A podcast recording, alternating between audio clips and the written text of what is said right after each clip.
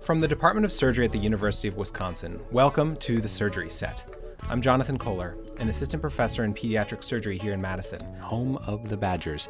This is a podcast all about surgery and the individuals who are at the cutting edge of it, and we're glad you're here. Welcome to the Surgery Set. On this episode, I speak with Dr. Geoffrey Gurtner, the Johnson & Johnson Distinguished Professor and Vice Chair of Surgery for Innovation at the Department of Surgery and the Division of Plastic Surgery at Stanford. Dr. Gurtner graduated from Dartmouth College and the University of California San Francisco School of Medicine. He completed his general surgery residency at Massachusetts General Hospital, his plastic surgery residency at NYU School of Medicine, and received advanced training in microsurgery at the University of Texas MD Anderson Cancer Center. In April, he visited Madison to give a Grand Rounds talk on entrepreneurship and how the clinical experience plays a critical role in the business world. I hope you enjoy our discussion.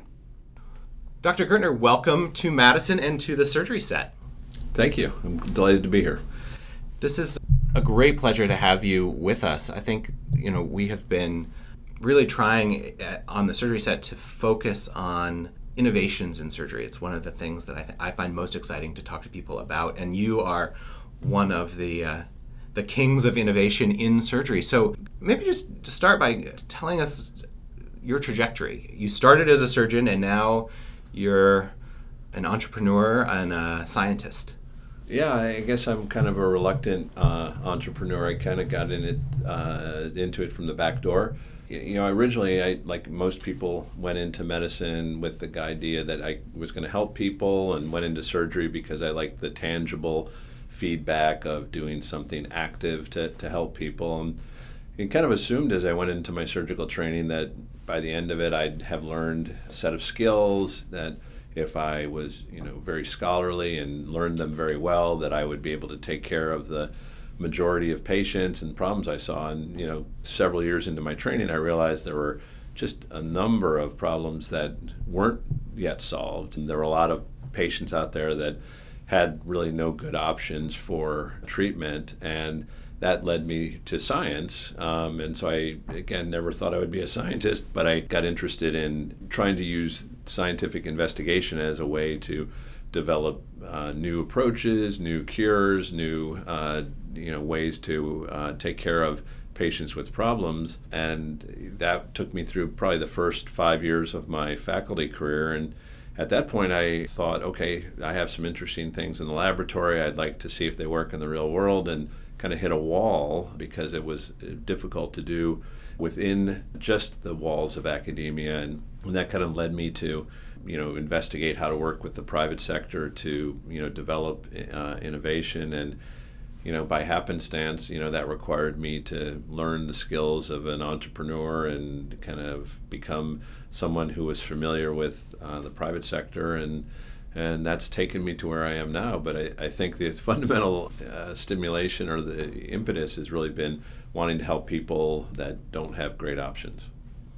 As a surgeon, we're trained to sort of deal with the mechanical effects of injury, but I've always thought the way that we approach medicine and the value we bring to the business world or to sort of innovation, I guess, is that we actually have that clinical experience of taking care of patients. Like we can put a name on the problem. Mm-hmm in your experience transitioning from clinical practice to the sort of business world, how has your clinical perspective really informed the work that you do on what is at this point very pure basic science in a way? Well, I think uh, it's critical uh, having that that clinical perspective, and to a large extent, you know, it's a major reason that I continue being a practicing surgeon. Is is as as a surgeon, you you every day see hundreds of things that aren't done as well as you would like, and you see lots of patients that you wish you had better options to take care of. And you know that's really a privilege. Uh, you know, in that biodesign program at Stanford, you know, engineers and business people clamor to join that because they're allowed to go into the operating room for a period of time and and see these problems. But you know, for someone like me, it's it's kind of I'm inundated with these problems, and then it becomes really a question of which one to work on. But I think the clinical perspective is is critical. I think it's more important than the scientific perspective because I think many innovations have come from things that aren't necessarily hard science or deep science and you know, certainly medical devices. Tom Fogarty with the Fogarty balloon catheter. He was a scrub tech at the University of Cincinnati and saw an embolectomy, which was done open with, you know, a huge long uh, incision and opening the vessel and then sewing it up. And he was familiar with uh, some plumber's tools and, and kind of said, hey, why couldn't we just do this? And kind of invented it and started doing it. And it turned out to be fundamental change in how we take care of patients and led to interventional cardiology and all that. And, and that did not come out of the lab. It came out of the, you know, the mind of a curious clinician. Yeah, that mechanical, tactile right. experience of seeing these things. So you're still a practicing surgeon. Yes. But also now at Stanford, right, in the heart of Silicon Valley. How much does that environment matter?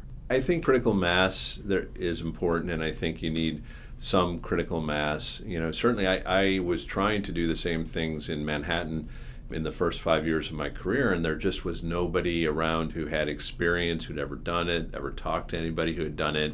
You know, at a certain point, you're like, well, if you want to be an astronaut, you got to move to Houston, you know, kind of thing. Like, if you want to learn how to innovate, Silicon Valley seems like a good place to be, and that was kind of my impetus. And I will say it, it's you know has borne out that way. I, I think the the real kind of key components of Silicon Valley are there's a lot of wealth in the area, but most of the wealth has been created through entrepreneurial activity. So it's generally people that were not wealthy who started a company and became very wealthy. Those people tend to look at their wealth as something to be used as opposed to hoarded, and they also are you know very familiar with the risks involved in in kind of any sort of innovation. And so they're a very good source of early stage angel investing capital. And so I think that's a critical piece. And then I think just you know the the culture of having you know a critical mass of of people that can work with you mentor you is is really are, are the two key components of Silicon Valley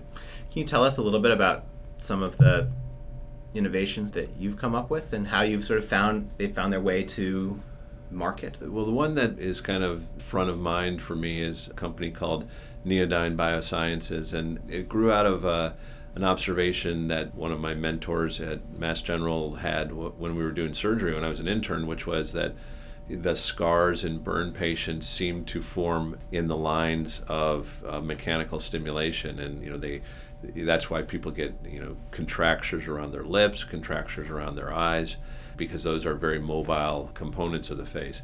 And subsequently, you know, we kind of asked the question, why is that? Because it's very different than a piece of leather, for instance, or fabric.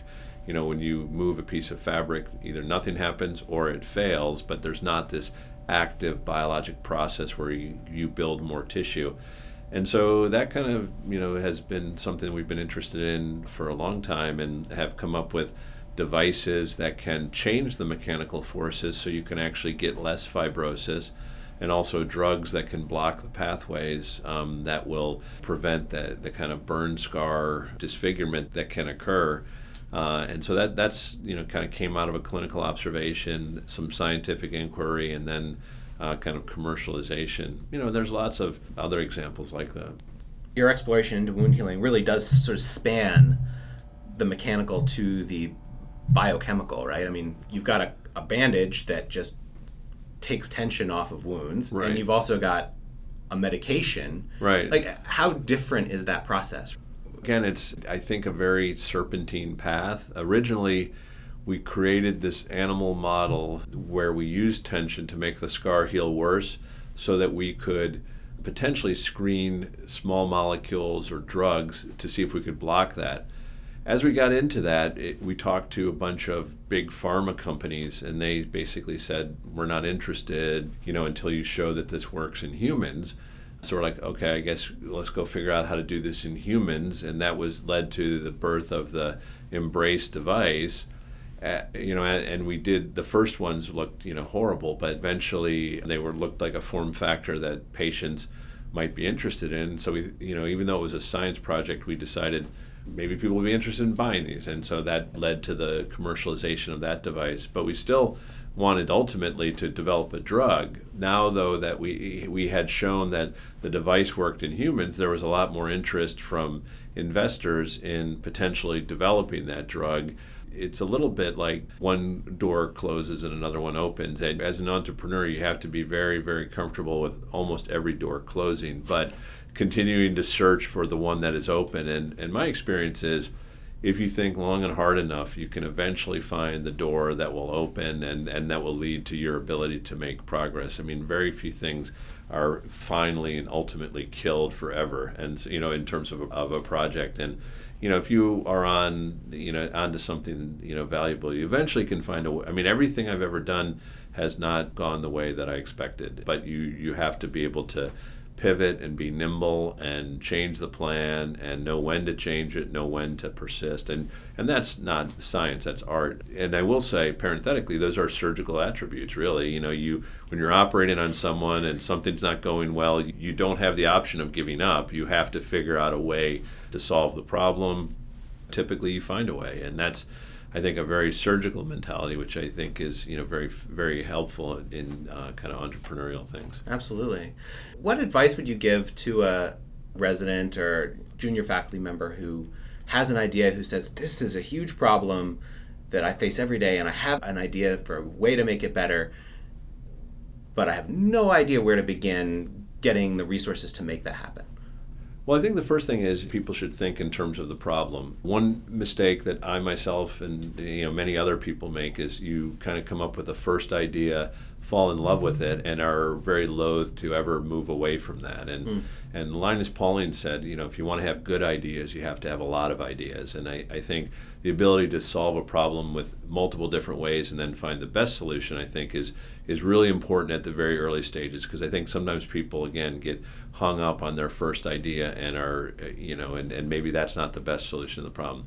I think though once you kind of have decided that this is a, a good solution to the problem, the next steps are really threefold. One is to make sure that solution doesn't already exist, that you have freedom to operate, meaning that if you develop that, even if you can't patent it, there's not another patent that would prevent you from developing that technology. And again, it doesn't require a lot of um, lawyer time. You can go on the USPTO website and there's different search terms, and you can search and get comfortable that yeah there's a there there without any kind of lawyers involved. And then figuring out you know what's the potential market size because you know i think uh, having a realistic understanding of the market size you can then reverse engineer how much you think the development should cost. You know many medical devices surgical devices you know the ultimate market size is not gigantic. It's not probably billions of dollars. It's millions tens of millions hundreds of millions of dollars and so, you know, to really make those sorts of development projects work, you have to, you know, figure out how cheaply you can prototype it, and then, you know, figure out uh, how much you, it will cost to develop it. So I think th- thinking really early on about the ultimate life cycle of the project will help you kind of not paint yourself into a corner. And did you find as you were sort of developing these innovations, I mean, were you having to look up venture capitalists in the phone book and call people and say, hey, I'm a doctor with an idea? Or did you find people in that world who could sort of shepherd things along and, and run the sort of business side of the operation for you? I think I've, I've done it all the different ways. I mean, I do think that networking, for lack of a better word, again, I'm not a, a business guy, but that's a business school thing that I think actually has some value. Getting to know the local ecosystem of people that invest and venture capitalists. I think coming from a surgical background, being at an academic setting, I mean, people will give you a listen, and mm-hmm. I think then you know you need to have a you know a really coherent, pithy way of describing it that I think is understated because the one kind of red flag that most investors will will tell you about is kind of wildly overly optimistic sorts of things. It's kind of a rookie mistake, and so I think being very measured, saying, I think this is conservatively, we can generate this amount of you know revenue in year five, and this would be the size of the market. And so for that reason, we think if we develop it for this amount of money, and you know, it's all becomes a financial exercise then. But I think really having fully baked numbers and what we call principled numbers, which are you have some data to support what you're saying. It's not that this is going to be the biggest thing in the history of the universe, which you know again I think is a is something that turns turns off investors. And I find it helpful, you know, as a surgeon, we have a lot of credibility, and you know, there is a history of surgeons being innovators. So I think people will will listen to you, and and I. I have had situations where we've kind of hired CEOs to go out and you know do some of this work, but typically they need us to kind of open the door or identify what meetings to go to. So paying somebody a big salary to essentially ask you questions is not necessarily always the best idea. What's your week like as a practicing surgeon who also has started several companies? I mean, how does how do you make it all fit? Yeah, so Stanford is is a nice place because there's as an engineering school or with an engineering tradition, there's this kind of acceptance that people do things outside of academia. And so there's the actual policy where you can do um, one day a week of whatever you want.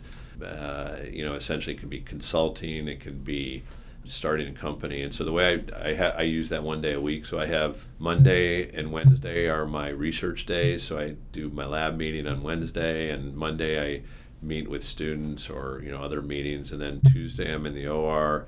Thursday I'm in the wound clinic in the morning, and then I have an outpatient plastic surgery clinic in in Thursday afternoon, where sometimes I do minor procedures, and then all day Friday I'm working at the the companies and you know if i'm needed and if not then i'll stay at stanford and do academic stuff. Obviously your lab is running semi-autonomously your companies are running semi-autonomously and you're you're dropping in to provide those sort of key leadership moments. Yes yeah. yes yeah Fantastic. I mean, it's, yeah, it's it's it's you know it's it's a challenge. Uh, yeah. and you it know, sounds very diverse though. I mean, like you're using all parts of your brain. Yes, yes. Yeah. No, it's a good it's a good gig.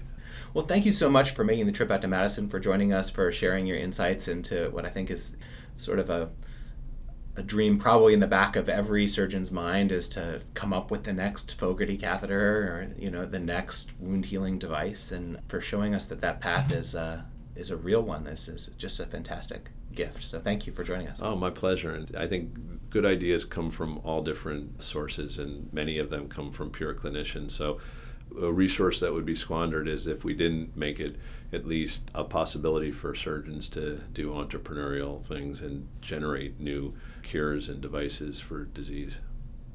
Great. Thanks so much. You're welcome. Thank you. Join us next time on the surgery set when I speak with Dr. Christina Lee, who just finished her residency here at UW. Dr. Lee and I have a great conversation about palliative care, how early is too early to discuss palliative care with a patient? What are some tips for surgeons about how to have a palliative care discussion with patients and their families? These are critical questions that surgeons need to learn to ask. See you then, and thanks for listening.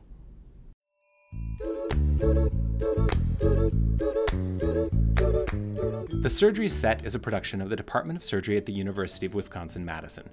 This episode was produced by Chelsea Johnson and me, Jonathan Kohler. It was recorded by Chris Hansen and edited by Elizabeth DiNovella. Our theme song is On Wisconsin, arranged and produced by Jamie Schmidt. I encourage you to visit us at surgery.wisc.edu, where you can find links to grand rounds, free CME credits, and more.